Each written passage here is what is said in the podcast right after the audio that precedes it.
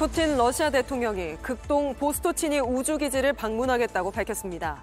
전용 열차를 타고 평양을 출발해 꼬박 이틀째 이동 중인 김정은 위원장과 여기서 정상회담을 열 걸로 보입니다. 단식 13일째인 이재명 민주당 대표가 검찰에 출석해 4시간 40분 동안 조사를 받았습니다. 경기도 지사 시절 쌍방울이 북한에 100억 원을 대신 보내는데 관여한 혐의는 모두 부인했는데 검찰은 조만간 구속영장을 청구할 방침입니다. 또래 여성을 살해한 정유정이 범행정 또 다른 살인을 계획한 정황이 나왔습니다. 경찰은 정유정이 중고거래 어플리케이션을 통해 20대 여성과 10대 남성을 각각 불러내 살해하려다 실패했다고 보고 살인 예비 혐의로 검찰에 송치했습니다. 이곳은 서울 도심의 한 빌라입니다. 지금 앞에 입구가 쓰레기로 전부 쌓여 있는데요. 악취도 심하게 나고 또 벌레도 꼬이고 있습니다. 오늘 밀착 카메라는 물건들을 가득 쌓아두고도 버리지 못하는 사람들의 이야기를 취재했습니다. 시청자 여러분, JTBC 뉴스룸을 시작하겠습니다. 북한 김정은 위원장이 탄 전용 열차가 이 시각 현재도 러시아 국경을 넘어 계속해서 이동 중인 걸로 알려졌습니다. 최종 목적지는 러시아 극동 아무르주에 있는 보스토치니 우주기지가 될 걸로 보입니다. 여기서 북러 정상회담이 이르면 내일 열릴 거란 관측도 나오는데 연일 경고를 쏟아내던 미국이 급기야는 러시아가 국제적 왕따에게 무기를 구걸한다고 노골적으로 비난할 정도로 이번 회담으로 한반도를 둘러싼 안보 환경에도 적지 않은 변화가 있을 걸로 보입니다. 먼저 김정은 위원장의 움직임부터 윤세민아 기자 보도로 보시고 자세히 짚어보겠습니다. 김정은 북한 국무위원장과 러시아 푸틴 대통령이 만나는 장소는 러시아 극동 아무르주에 있는 보스토치니 우주기지가 될 걸로 보입니다. Появились новости, что вы поедете на Восточный.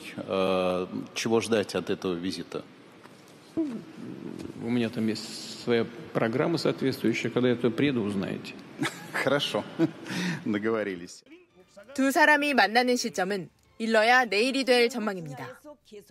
실제 우주기지에서 정상회담이 열린다면 군사 정찰위성 발사에 두 차례 실패한 북한이 이곳을 시찰할 수 있다는 관측도 나옵니다. 김 위원장을 태운 전용 열차는 오늘 아침 6시쯤 국경을 넘었습니다. 러시아 현지 언론은 김 위원장이 탄 것으로 추정되는 열차가 접경 지역을 지나고 있다며 영상을 공개했습니다. 김 위원장이 수행단을 이끌고 평양을 떠난 게 10일 오후였던 걸 고려하면 40시간을 넘게 달린 뒤에야 국경을 넘은 겁니다. 열차는 유력 예정지였던 블라디보스토크가 아니라 북쪽 우스리스크로 향했습니다. 아버지 김정일 국방위원장의 고향이라 한때 회담 장소로 관측되기도 했지만 김 위원장이 탄 열차는 아직 우주기지를 향해 이동 중인 걸로 보입니다. 우주기지는 블라디보스토크에서 1,500km 떨어져 있는데 김 위원장이 꼬박 이틀간 열차를 타고 이동 중인 셈입니다. 이날 블라디보스토크 공항엔 김 위원장이 전용기처럼 사용한 고려항공 여객기가 도착했는데 동선 추적을 어렵게 하려는 시도로 풀이됩니다. JTBC 윤세민입니다. 네, 북한이 공개한 이번 수행단 사진을 보면 이번 회담의 목적이 군사협력에 있다는 점이 더욱 뚜렷해집니다. 4년 전 북러 회담 때와 달리 이번엔 군 실세들이 대거 포함된 겁니다. 전쟁 중인 러시아에 무기를 주는 대신 핵 관련 기술을 받겠다는 의도가 읽히는데 우리 정부는 추가 제재를 언급했습니다. 계속해서 백민경 기자입니다. 전용 열차에 올라선 김정은 북한 국무위원장 뒤쪽으로 이병철 당 중앙군사위원회 부위원장과 박정천 당 군정지도부장이 서 있습니다. 각각 군서열 1, 2위입니다. 또 북한 군사정찰 위성 발사를 책임지는 박태성 당 비서와 핵잠수함을 담당하는 김명식 해군사령관이 수행단에 포함됐습니다. 특히 조춘용 당 군수공업부장도 함께 러시아 방문길에 올랐는데 북한이 러시아에 제공할 수 있는 포탄 생산 담당자입니다.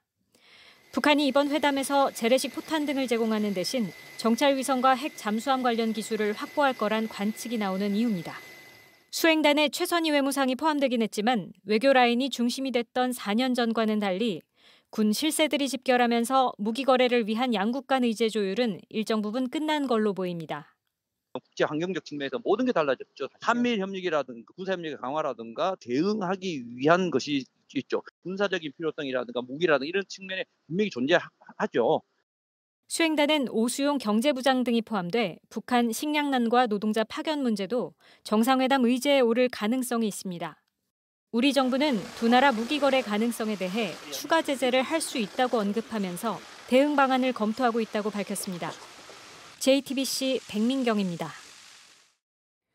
이렇게 북한과 러시아의 무기 거래가 임박해지면서 미국은 원색적인 표현을 써가며 두 나라를 비난하고 있습니다. 워싱턴 가보죠. 자, 김필규 특파원. 어, 미국이 연일 경고에 나섰는데 급기야는 국제적 왕따, 구걸 이런 표현까지 썼네요. 네, 오늘 국무부 대변인 브리핑에서 나온 이야기인데 이 내용 먼저 들어보시죠. to meet with an international pariah to ask for assistance in a war that he expected to win in the opening month, I would characterize it as, as him uh, uh, begging for assistance.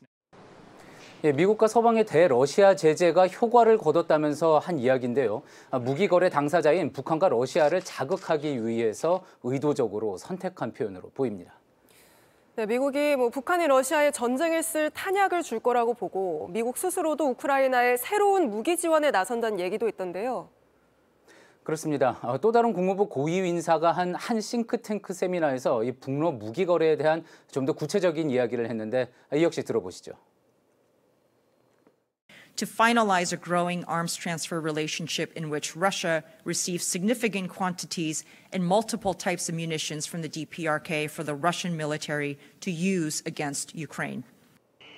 예, 그러자 이번엔 미국이 그동안 보내기를 주저했었던 장거리 미사일을 우크라이나에 지원할 거란 보도도 나왔습니다. 예, 무차별 살상 무기로 불리는 접속탄을 탑재한 에이테크스가 여기서 거론이 되고 있습니다. 네, 그런데 이런 와중에 러시아가 되레 우리를 압박했다고 하죠. 네, 러시아 외무부는 타스 통신에 한국이 우크라이나에 직간접적으로 무기를 지원하면 양국 관계는 무너질 거라고 엄포를 놨습니다. 또 북한과 유엔 제재를 논의하겠다고도 했는데요. 결국 북한과 공조해서 기존의 안보리 대북 제재를 무력화하겠다는 뜻으로 풀이됩니다. 반면 백악관 NSC는 저희 JTBC 질의에 북한을 지금 면밀히 주시하고 있다. 직접적인 추가 제재도 가능하다는 입장을 밝혔습니다. 이에 러시아는 미국 경고에는 관심이 없다고 일축했습니다. 네, 알겠습니다. 여기까지 듣겠습니다. 워싱턴에서 김필규 특파원이었습니다. 모로코 지진으로 인한 사망자가 2,800명을 넘어섰습니다. 골든타임 72시간도 훌쩍 넘겨 구조 작업이 이어진 현장에선 가슴 아픈 사연이 이어지고 있습니다. 먼저 정종문 기자입니다. 모로코 지진으로 숨진 사람은 2,800여 명으로 더 늘었습니다. 부상자도 2,500명을 넘었습니다. 생존자들도 부족한 생필품에 고통받고 있는데 그보다 가족을 잃은 슬픔과 당시의 기억은 이들을 더 고통스럽게 하고 있습니다. 지진 당시 가족과 식사 중이었던 벤 헤나 씨는 아들과의 마지막 식사가 될 줄 몰랐습니다.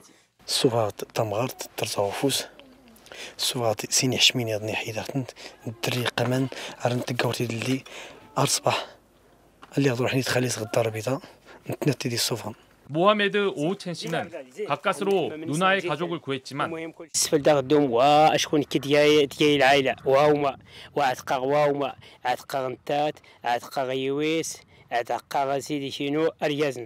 함께 생활했던 마을 사람들을 생각하면 슬픔을 가눌 수 없습니다.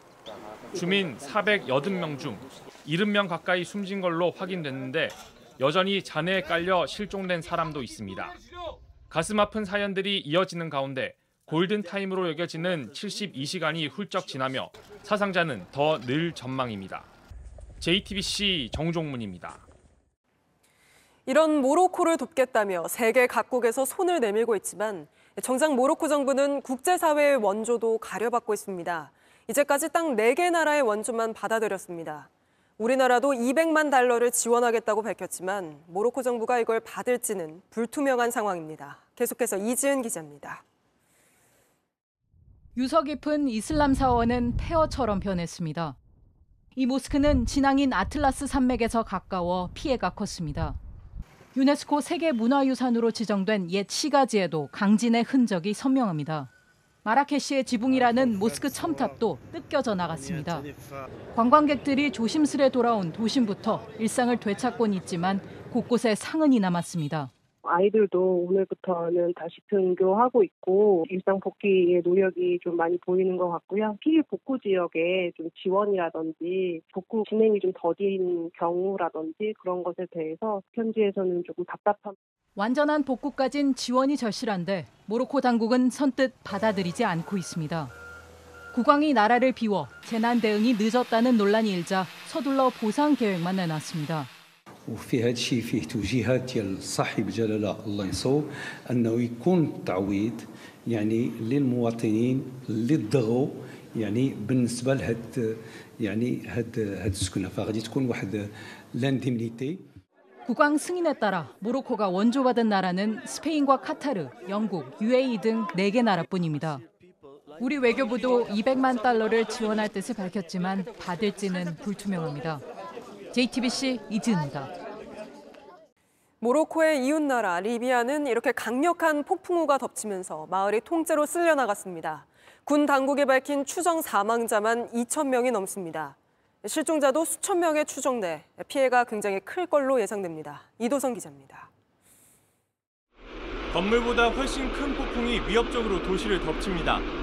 불어난 흙탕물은 도로를 삼키고 사람들이 탄 차들이 그대로 쓸려나갑니다. 이 재난 영화 같은 일이 북아프리카 대륙에서 실제로 벌어졌습니다.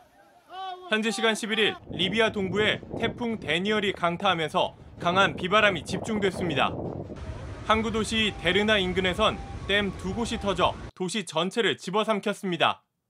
큰 홍수가 나면서 전기와 통신도 끊겼습니다.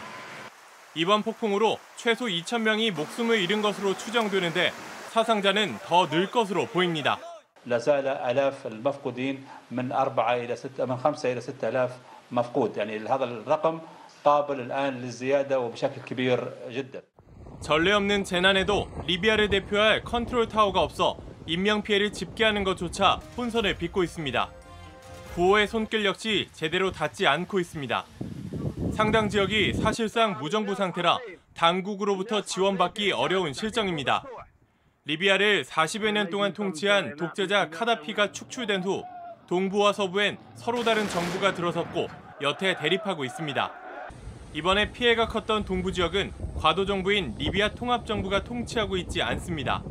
대신 동부를 장악 중인 리비아 국민군이 따로 국제사회에 도움을 호소했습니다. JTBC 이도성입니다. 오늘 왜 불렀는지 모르겠습니다. 역시 증거란 하나도 제시하지 못했고 국민이 맡긴 권력으로 정적 괴롭히는 데나 집중하고 있으니 네, 13일째 단식 중인 이재명 대표가 쌍방울 불법 대북 송금 의혹과 관련해 두 번째 검찰 조사를 받았습니다. 지난 조사에서 이 대표는 진술이 제대로 반영 안 됐다며 검찰은 이 대표가 조사를 방해한다며 신경전을 벌였는데 오늘 조사는 이 대표의 건강 문제로 4시간 40분 만에 끝났습니다. 이 대표는 혐의를 전면 부인했지만 검찰은 조만간 구속영장을 청구할 예정입니다. 최윤경 기자입니다. 이재명 대표가 수척한 얼굴로 수원지검 청사 앞에 도착합니다. 쌍방울 불법 대북 송금 의혹으로는 두 번째, 대장동 등 다른 의혹으로 출석한 것까지 합하면 여섯 번째입니다. 조사는 4시간 40분 만에 마무리됐습니다. 그런 형식적인 질문을 하기 위해서 두 차례나 이렇게 소환해서 신문하는 게 도저히 납득이 되지 않습니다. 검찰은 이 대표의 악화된 건강을 고려해 질문지를 서른 쪽으로 축소하고 핵심적인 사실관계만 물었습니다. 이 대표는 의혹을 전면 부인했습니다. 단식도 계속 하기로 했습니다. 검찰은 늦어도 다음 주 초 이 대표에 대한 구속영장을 청구한다는 방침입니다. 그럴 경우 국회는 오는 25일 본회의에서 체포 동의안 표결을 할 가능성이 큽니다. 민주당은 긴급 의원총회를 열고 검찰을 강하게 비판했습니다. 단식 중인 제1야당 대표에 대한 이딴 검찰의 소환 조사는 우리가 일찍이 보지 못했던 일입니다. 친 이재명계 의원들은 체포 동의안을 막아야 한다며 의원들을 공개적으로 압박했습니다. 이재명 당대표를 저들의 소굴로 내보낼 수 없습니다. 저들의 아가리에 내줄 수 없다라는 그런 결론을 안고 무겁게 이 자리에 섰습니다. 당초 이 대표의 불체포 특권 포기 선언으로 체포 동의안 가결 여론이 강했지만 단식 중 검찰 수사가 계속되면서 동정론이 늘고 있습니다. 반면 비이재명계 의원들은 부결시키면 방탄 지옥에 빠진다며 반발합니다. 한 재선 의원은 당당하게 영장 심사를 받는 것이 이 대표가 사는 길이라고 말했습니다. JTBC 최윤경입니다. 이종섭 국방부 장관이 윤석열 대통령에게 사퇴하겠다는 뜻을 밝혔습니다. 이 장관에 대한 탄핵을 추진했던 민주당은 꼬리 자르기라며 반발했습니다. 후임 장관으론 신원식 국민의힘 의원이 거론됩니다. 최수연 기자입니다.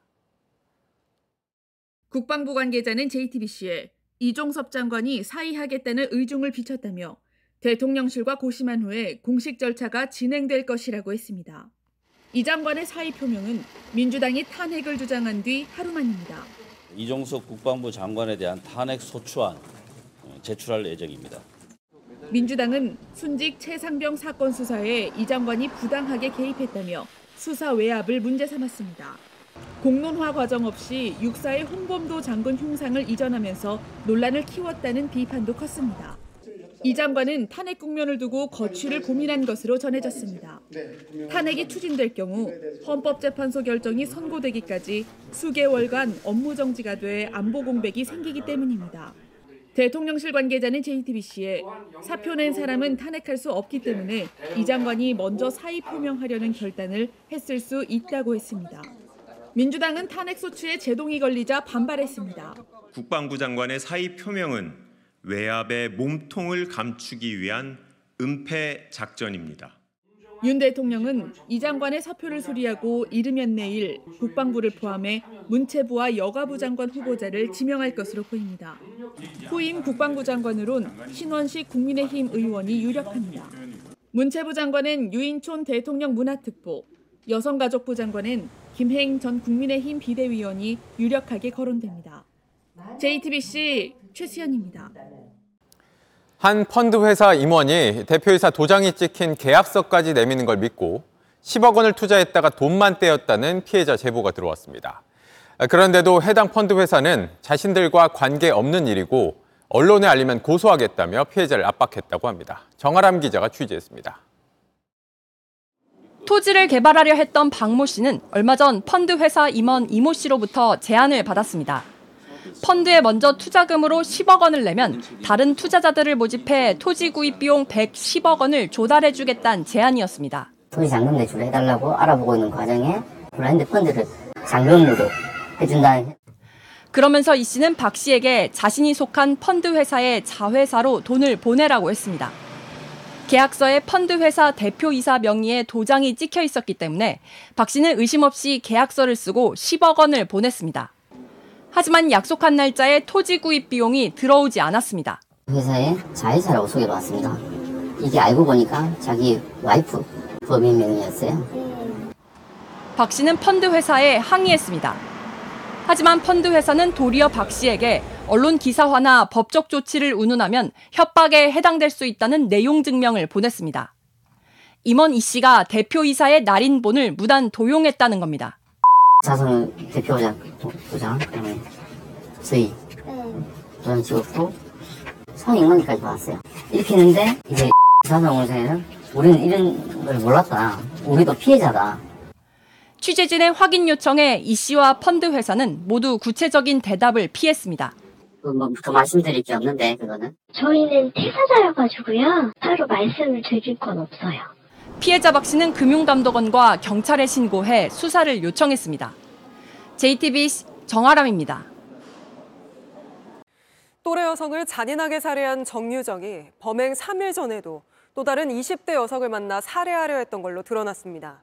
이땐 과외 앱이 아닌 중고거래 앱으로 접촉을 했는데 이걸로 한 10대 남성도 불러내려 했지만 수술 경험이 있느냐, 혈액형이 뭐냐 뭐 이런 수상한 질문을 해 만나지 못한 걸로 조사됐습니다. 박사라 기자가 취재했습니다. 지난 5월 26일 정유정은 과외 앱으로 만난 20대 여성을 살해한 뒤 이튿날 새벽 시신을 유기하려다 체포됐습니다. 현재 살인 혐의 등으로 재판을 받고 있습니다. 그런데 취재 결과 정 씨는 범행 3일 전 중고거래 어플리케이션을 통해서도 20대 여성을 만났던 것으로 드러났습니다. 당시 정 씨가 가방을 만지작거리는 모습이 CCTV에 찍혔는데 경찰은 평소 가방에 흉기를 지니고 다녔다는 정 씨 진술에 따라 살해 의도가 있던 것으로 보고 있습니다. 해당 여성과 만났던 장소는 정 씨가 살해한 피해자를 유기한 장소와 비슷한 구조입니다. 당시 주변에 사람들이 지나다니는 바람에 살인까지는 이어지지 못했다는 게 경찰의 판단입니다. 정 씨는 중고거래 앱으로 10대 남성도 불러내려고 했지만 실패했습니다. 정 씨가 산에서 보자고 하거나 혈액형과 수술 경험을 물어보는 등 수상한 얘기를 해 남성이 채팅방을 나가버린 겁니다. 정 씨는 단지 침묵이 목적이었고 가방 안에 흉기를 소지하지 않았다며 혐의를 부인하고 있는 것으로 파악됐습니다. 자신이 살해한 피해자에 대해서도 계획적이 아닌 우발적 범행이라는 주장을 최근 재판에서 내놓기도 했습니다. JTBC 박사랍니다. 등산로 성폭행 살인 사건의 피의자 최윤종이 재판에 넘겨졌습니다. 최윤종은 부산 돌려차기 사건을 보고 범행을 결심했다고 진술했고 경찰관이 피해자에게 심폐소생술을 하고 있는 그 순간에도 목이 마르다며 뻔뻔하게 물을 달라고 했던 걸로 드러났습니다. 박병현 기자입니다. 최윤종은 계획 범죄가 아니라고 줄곧 주장했습니다. 범행 왜 저질렀습니까? 우발적으로 한 것입니다. 하지만 검찰은 성적 욕구를 해소하기 위해 범행을 계획했다고 결론 내렸습니다. 지난 4월 최윤종은 범행 도구로 쓸 둔기를 샀습니다. 이후 CCTV가 없는 범행 장소를 찾아다니며 여러 곳을 범행 후보지로 정해뒀다는 게 검찰 설명입니다. 범행을 저지른 서울 관악구 등산로 등을 수십 차례 답사한 사실도 드러났습니다. 검찰 조사에서 최윤종은 부산 돌려차기 사건 보도를 보고 범행을 결심했다고 진술했습니다. 피해자를 기절시킨 뒤 CCTV 없는 곳에서 범행하기로 계획했다는 겁니다. 특히 피해자에게 심폐소생술을 하는 경찰에게 목이 마르다며 물을 달라고 요구한 사실도 드러났습니다. 검찰은 범행 전후 상황을 충분히 인지하고 있었다는 정황이라고 보고 있습니다. 이와 함께 심리평가 등에서 인지장애 등도 발견되지 않았습니다. 재판 과정에서 최윤종이 내놓을 심신미약 주장을 깰 근거들입니다. 검찰은 재판 과정에서 계획성을 입증해 중형이 선고될 수 있도록 하겠다고 밝혔습니다. JTBC 박병현입니다. 최윤종, 정유정 같은 중대범죄 피의자의 신상을 공개할 때 경찰이 공개한 사진이 실제 모습과 다르다는 지적이 많았는데요.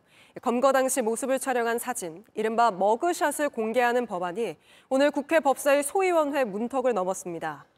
법사위 전체 회의를 거쳐 본회의까지 통과하면 이르면 내년 1월쯤 시행될 걸로 보이는데 그렇게 되면 앞으로는 신상 공개가 결정된 시점으로부터 30일 안에 피의자 모습을 공개하고 필요한 경우 수사기관이 강제 촬영도 할 수 있게 됩니다. 대전에서 세상을 등진 초등학교 선생님이 생전 학교폭력 가해자로도 신고를 당했다고 어제 저희가 단독 보도해드렸습니다. 이렇게 학생이 아닌 교사를 상대로 학폭위가 열리는 건 극히 드문 일이라 교사 노조와 유족 측은 학교장 등을 고발하는 것도 검토하기로 했습니다. 또 이런 와중에 자신이 그 논란이 된 학부모인데 억울한 부분이 있다고 주장하는 입장문이 공개돼 논란도 이어졌습니다. 조보경 기자가 취재했습니다. 지난 2019년 12월 대전의 한 초등학교에서 학교폭력위원회 회의가 열렸습니다. 가해자는 A 교사로 돼 있었습니다. 그런데 이 자리에선 정작 교사의 폭력 여부가 아닌 학생에 대한 보호 조치가 논의됐습니다. 이를 두고 교사노조는 애초부터 학폭위를 열 사안이 아니었다고 주장했습니다. 학부모가 교사의 어떤 교육적인 지도나 이런 것을 교사의 권위를 인정하지 않고 지도라고 보지 않고 학생을 향한 괴롭힘이라고 설정해놓고 접근을 하신 것 같아요. 교사노조는 당시 학폭위 위원장이었던 교감과 학교 관계자 등에 대한 고발을 검토하기로 했습니다. 노조 측 관계자는 내일 유족을 만나 학폭위 개최 문제와 가해자 학부모에 대한 입장 등을 논의할 계획이라고 말했습니다. 이런 가운데 가해 학부모로 지목됐다고 주장하는 B 씨가 소셜미디어에 입장문을 올려 논란이 일었습니다. B 씨는 A 교사를 아동학대로 신고한 경위를 설명하며 자신의 아이가 같은 반 친구와 놀다가 손이 친구 뺨에 맞았다. 아이 잘못을 인정했는데 선생님이 약속을 지키지 않았다고 주장했습니다. 그러면서 학폭위를 열어 A 교사를 담임해서 배제해달라고 했다고 주장했습니다. 실제 학폭위 조치 통지서엔 학부모가 친구의 뺨을 때리는 사건이 발생했을 때 정확한 사안을 파악하지 않고 교사가 심하게 꾸짖었다고 했습니다. 하지만 아동학대 혐의를 받은 A 교사는 결국 무혐의를 받았습니다. JTBC 조보경입니다. 숨진 이 선생님처럼 아동학대로 신고될 경우 수사기관이 교육감의 의견을 의무적으로 듣도록 법을 개정하기로 국민의힘과 정부가 의견을 모았습니다. 당정은 또 아동학대로 신고됐다는 사실 하나만으로 직위가 해제돼 피해를 입는 걸 막기 위해 정당한 사유 없이 직위 해제하지 못하도록 관련 요건도 강화하기로 했습니다. 서울시 의회에선 학생 인권 조례를 없애는 안건을 상정하는 걸 놓고 벌써 6개월째 갈등이 이어지고 있습니다. 급기야 오늘은 이렇게 민주당 소속 위원장과 국민의힘 소속 의원들이 의사봉을 밀고 당기며 고성을 지르다가 회의가 파행됐습니다. 그 현장을 신진 기자가 전합니다. 안녕하세요. 국민의힘 교육위원회 회의를 개의하겠습니다. 어수선한 분위기에서 시작된 회의. 10분 만에 더불어민주당 소속 위원장이 의사봉을 들었습니다. 의사 일정을 다시 안내하도록 하겠습니다. 정회를 선포합니다. 국민의힘 의원들이 몰려나와 의사봉을 낚아챕니다. 주십시오. 주십시오. 위원장의 권한입니다. 서로 의사봉을 끌어당기고 삿대질이 오갑니다. 어디서 정해요 정해는 어디에서 정해요? 아까 그러니까 어디에서 정해를 하시냐고요 지금 독단적으로 학생 인권조례 폐지안을 둘러싼 갈등입니다. 지난 1월 보수 성향 단체들이 폐지 청구서를 냈고 3월 국민의힘 소속 김영기 의장이 폐지 조례안을 발의했습니다.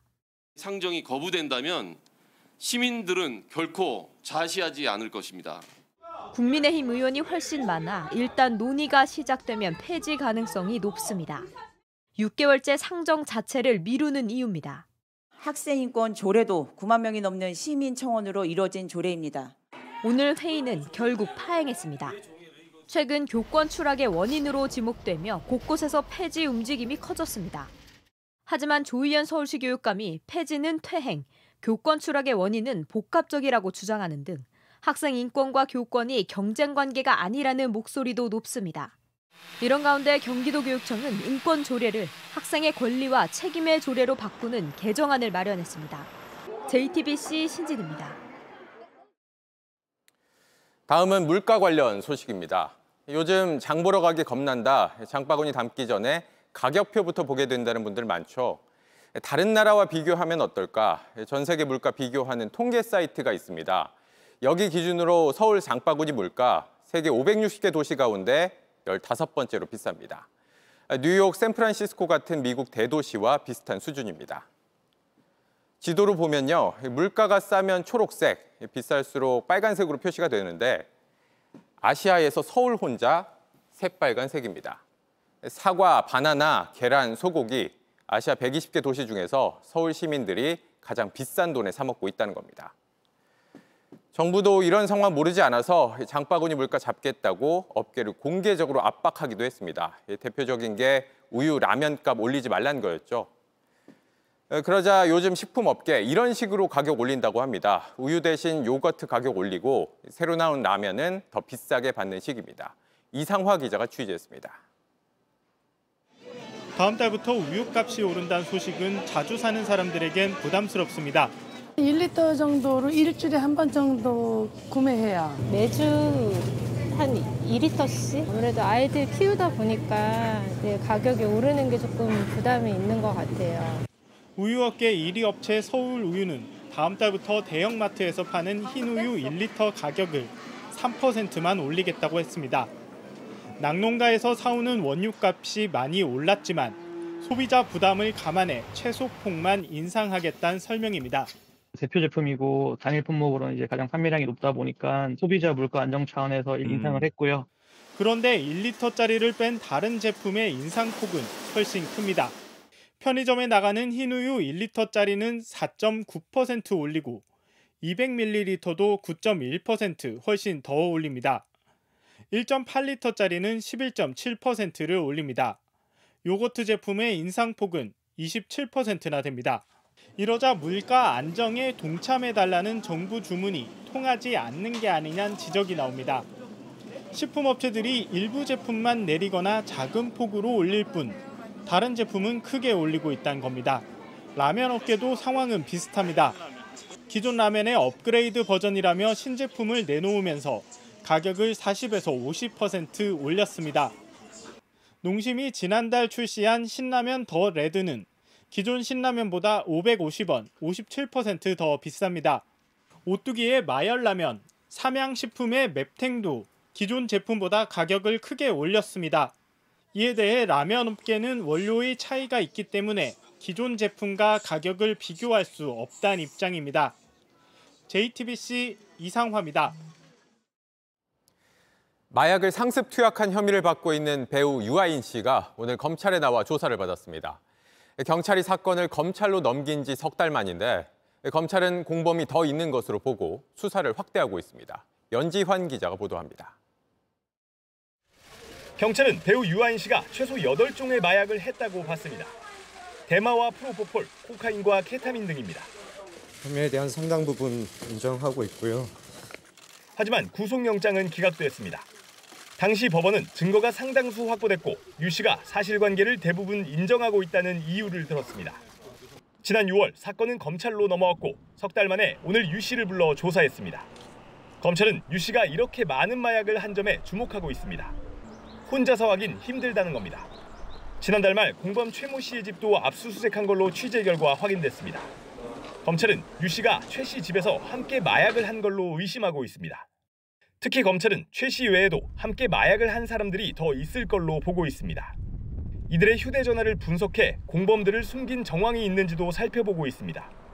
검찰은 이르면 이번 주 말쯤 유 씨에 대한 구속영장을 다시 청구할 방침입니다. JTBC 연지환입니다. 마약 사건은 또 있었습니다. 어제 서울 강남에서 주차 시비 중에 흉기를 꺼내든 30대 남성이 붙잡혔습니다. 체포 당시 몸을 가누지 못하며 바닥을 기어다니는 모습까지 보였는데 마약 검사에서 양성 반응이 나왔습니다. 정인아 기자가 취재했습니다. 한 남성이 골목으로 들어옵니다. 엉거주춤한 자세로 걸어오다가 뒷걸음질을 칩니다. 갑자기 바닥에 엎드립니다. 표지판을 잡고 비틀대고 몸도 제대로 일으키지 못합니다. 마약에 취한 채 경찰에 붙잡힌 30대 남성입니다. 이 남성은 3시간 전인 오후 4시 반쯤엔 서울 논현동 도로에 있었습니다. 고가의 외제차인 람보르기니를 몰다 주차 문제로 근처 가게 주인과 시비가 붙었습니다. 허리춤에 차고 있던 흉기를 꺼내 위협했습니다. 피해자가 신고하자 차를 몰고 도망갔습니다.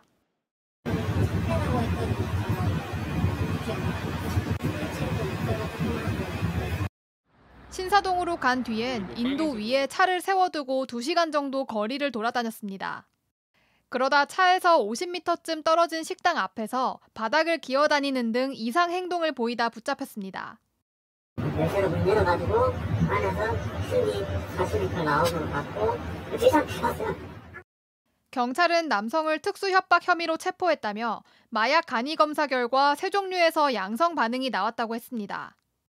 경찰은 이 남성이 얼마 전 약에 취해 롤스로이스를 몰다 행인을 친 신모 씨와 친분이 있는지도 확인하고 있습니다.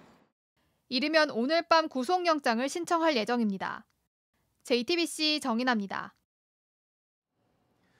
이렇게 마약이 일상으로 파고드는 건 그만큼 공급이 많아졌기 때문입니다. 실제 수만 명이 투약할 수 있는 양의 필로폰을 들여와 유통하던 일당이 붙잡혔습니다. 김한수 기자가 취재했습니다.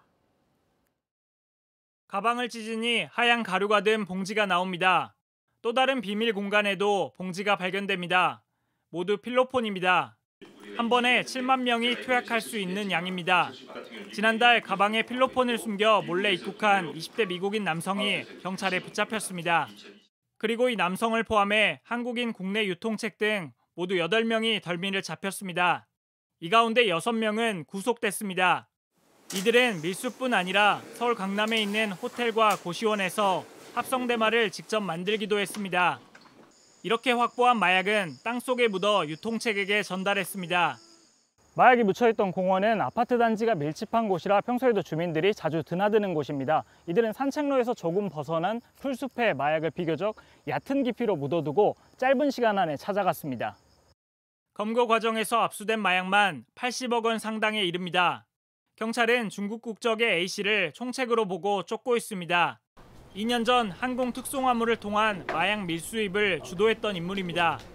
그 한국 특송화물을 이용한 밀수 사건 때 이미 저희들이 범죄 인지를 했고 그때 당시에 이미 적색수를 했기 때문에 이번에 붙잡힌 20대 미국인은 과거 태국에서 조직 두목을 살해하고 안매장한 혐의도 받고 있는 것으로 확인됐습니다. JTBC 김한수입니다.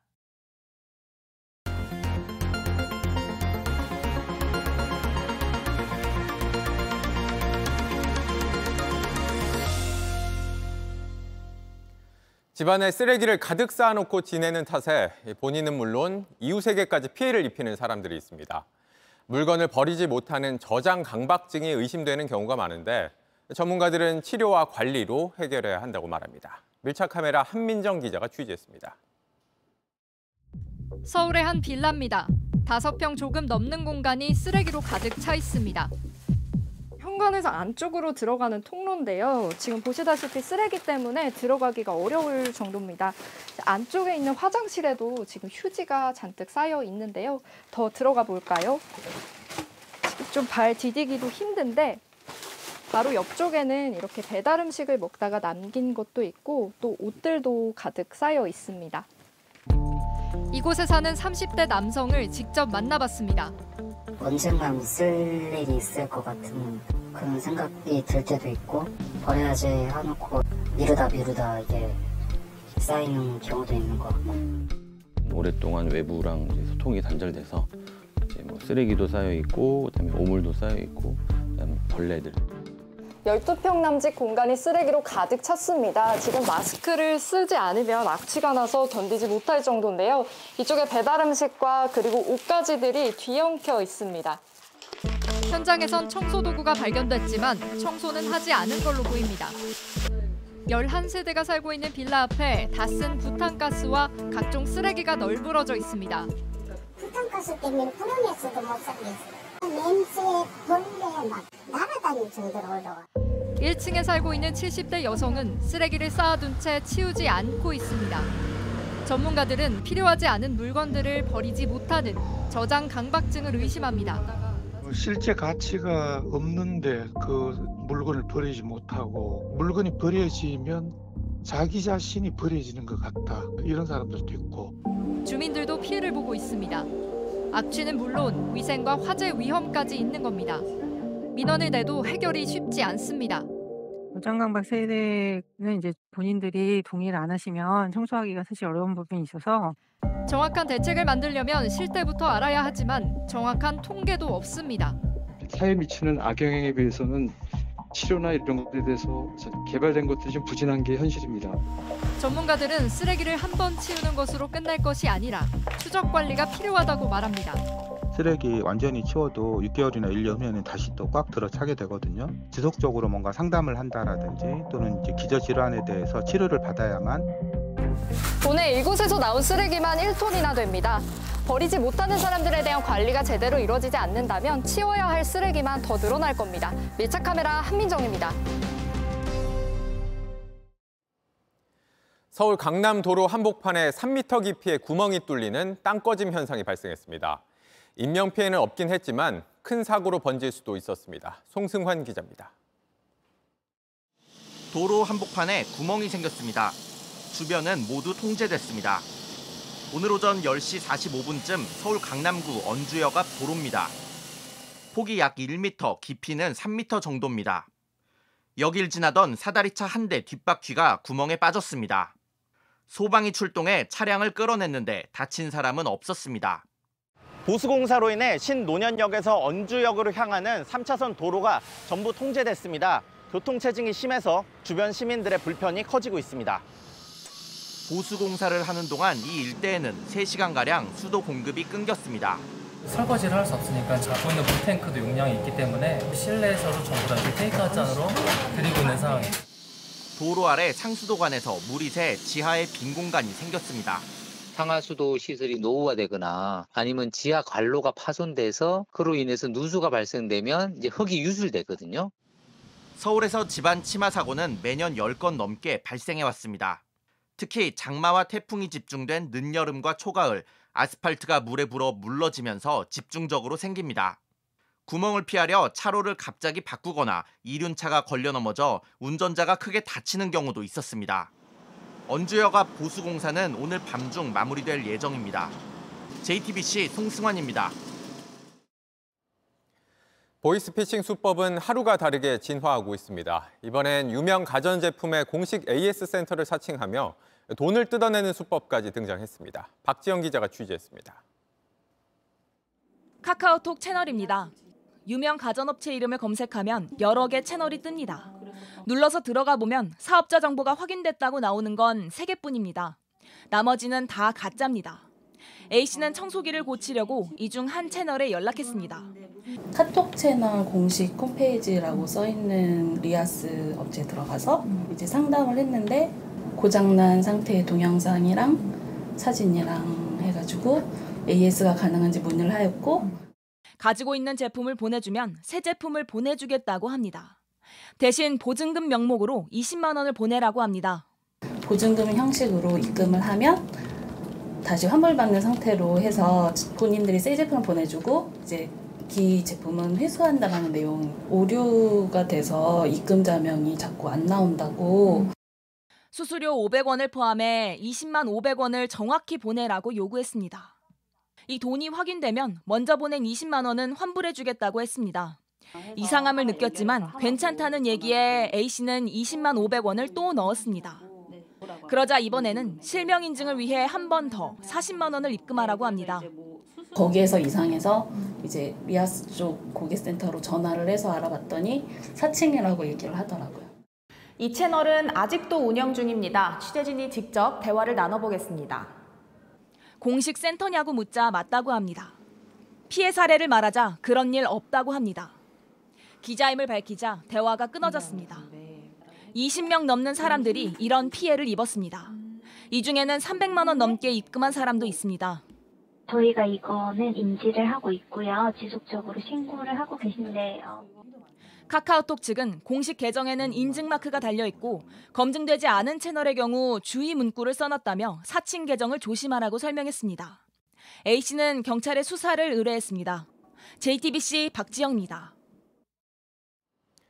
구급차가 환자에게 이식할 심장을 싣고 가는데 하필 퇴근 시간과 겹쳤습니다.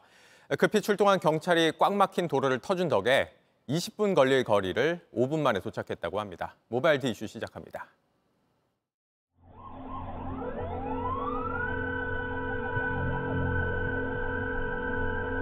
그때가 퇴근길이라 해가지고 많이 밀리는 도로였어요.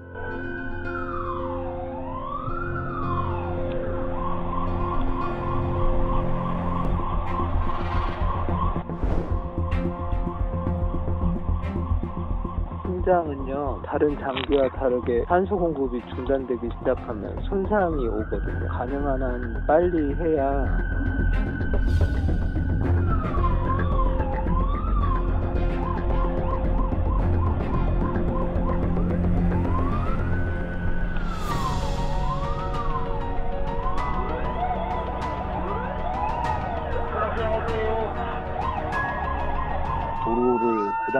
가신 게 차량 운전자분께서 예, 정말 협조를 많이 해주셔가지고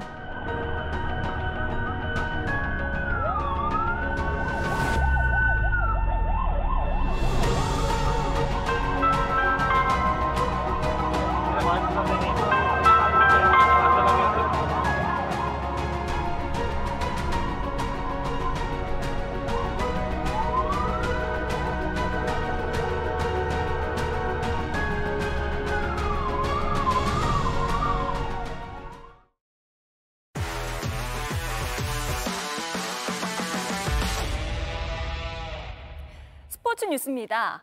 환한 미소로 이강인이 돌아왔습니다. 언제 다쳤냐는 듯이 가벼운 몸놀림으로 걱정의 시선도 날려버렸는데요. 아시안게임 합류 여부도 이르면 내일 결정됩니다. 최중혁 기자입니다. 정확한 스텝과 빠른 속도로 몸을 풀고 동료와 공을 주고받으며 호흡도 척척입니다. 볼 트래핑에 이어 요리조리 장애물을 피하며 드리블 돌파 후 슛! 3주 전 허벅지 부상 이후 그동안 땀 범벅이 될 정도로 실내 훈련에 매진해온 이강인이 밖으로 나왔습니다. 당초 회복엔 약 4주가 걸릴 것으로 내다봤는데 빠른 회복 속도를 보인 이강인은 뛰는데도 문제가 없어 보였습니다. 무엇보다 반가운 건 밝은 표정. 이적 후 개막 두 경기 연속 출전하며 팀 내 입지를 다져가는 상황에서 마주한 부상 악재를 딛고 긍정 에너지를 쏟아냈습니다. 이제 시선은 열흘 앞으로 다가온 항저우 아시안 게임으로 쏠립니다. 3연패를 노리는 황선홍호에게 이강인의 합류는 절실합니다. 예상보다 일찍 복귀해 경기 감각을 끌어올릴 시간은 벌었는데 합류할지 한다면 언제 할지는 조만간 결정됩니다. 같이 해본 지가 1년이 넘었기 때문에 좀 마음이 급합니다. 첫 경기 임박해서 들어올 가능성도 좀 있기 때문에 조금 생각을 해서 준비를 해야 될 것 같고 개인적인 생각은 빨리 합류를 했으면 하는 바람입니다. 다만 현지에선 이강인이 이번 주말 리그 복귀전을 치를 거란 관측이 나오는 만큼 황선홍호의 합류는 19일 쿠웨이트와의 조별리그 첫 경기 전후가 될 수도 있습니다. JTBC 최혜종 얘기입니다. 드디어 내일 새벽입니다. 클린스만호가 사우디와 만납니다. 감독의 거취 문제를 놓고 말이 계속 나오고 있는데 과연 첫 승을 거둘 수 있을지 주목됩니다. 홍지용 기자입니다. 승리도 없고 전술도 모호했던 클린스만호가 내일 새벽 사우디와 맞붙습니다. 사우디는 피파 랭킹이 우리보다 26계단 낮은 54위로 최근 5연패를 기록 중입니다. 하지만 역대 전적은 4승 7무 6패로 우리가 열세입니다. 또 2020년 이탈리아를 유럽 선수권 우승으로 이끈 명장 만치니 감독이 지휘봉을 잡고 있습니다. 내일도 이기지 못한다면 클린스만 감독의 거취 문제가 불거질 수도 있습니다. 호날두가 경고 누적으로 빠진 포르투갈은 유로 예선에서 무려 9골을 퍼부으며 룩셈부르크를 꺾었습니다. 득점 절반을 브루노 페르난데스가 만들어냈습니다. 전반 11분 오른발 아웃프론트 크로스로 첫 골을 어시스트했고 5분 뒤에는 높은 위치에서 압박으로 공을 빼앗아 두 번째 골의 시작점이 됐습니다. 전반 추가 시간과 후반 11분 정교한 패스로 어시스트 두 개를 추가한 페르난데스는 팀의 여덟 번째 골까지 넣으며 맹활약했고 포르투갈은 대표팀 역사상 처음으로 9골 차 대승을 거뒀습니다. 클린스만호와 무승부를 기록했던 웨일스는 유로 예선에서 라트비아를 제압했습니다. 전반 29분 미드필더 에런 램지의 페널티킥 골에 이어 후반 추가 시간에는 데이비드 브룩스의 쐐기골로 완승을 거뒀습니다. JTBC 홍지웅입니다. 이렇게 운명의 사우디전을 앞두고 있는 클린스만 감독은 계속 구설에 올랐습니다. 마음에 들지 않으면 다른 사람을 찾아라. K리그를 보는 건 내 일이 아니다.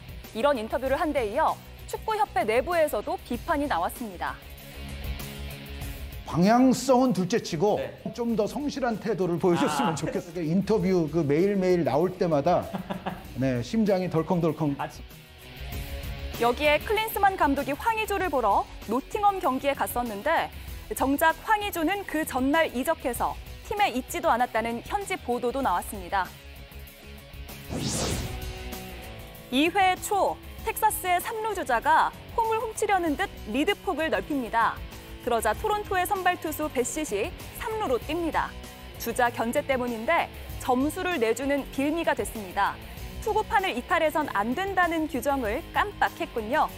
6회에도 1, 3루 위기에서 폭투로 강판됐습니다. 가을 야구가 불투명한데 내일 나오는 류현진의 어깨는 더 무거워졌습니다. 눈에 거슬리는지 투수가 한 번, 그리고 또 한 번 주자를 견제합니다. 그런다고 김하성 선수가 가만히 있었을까요?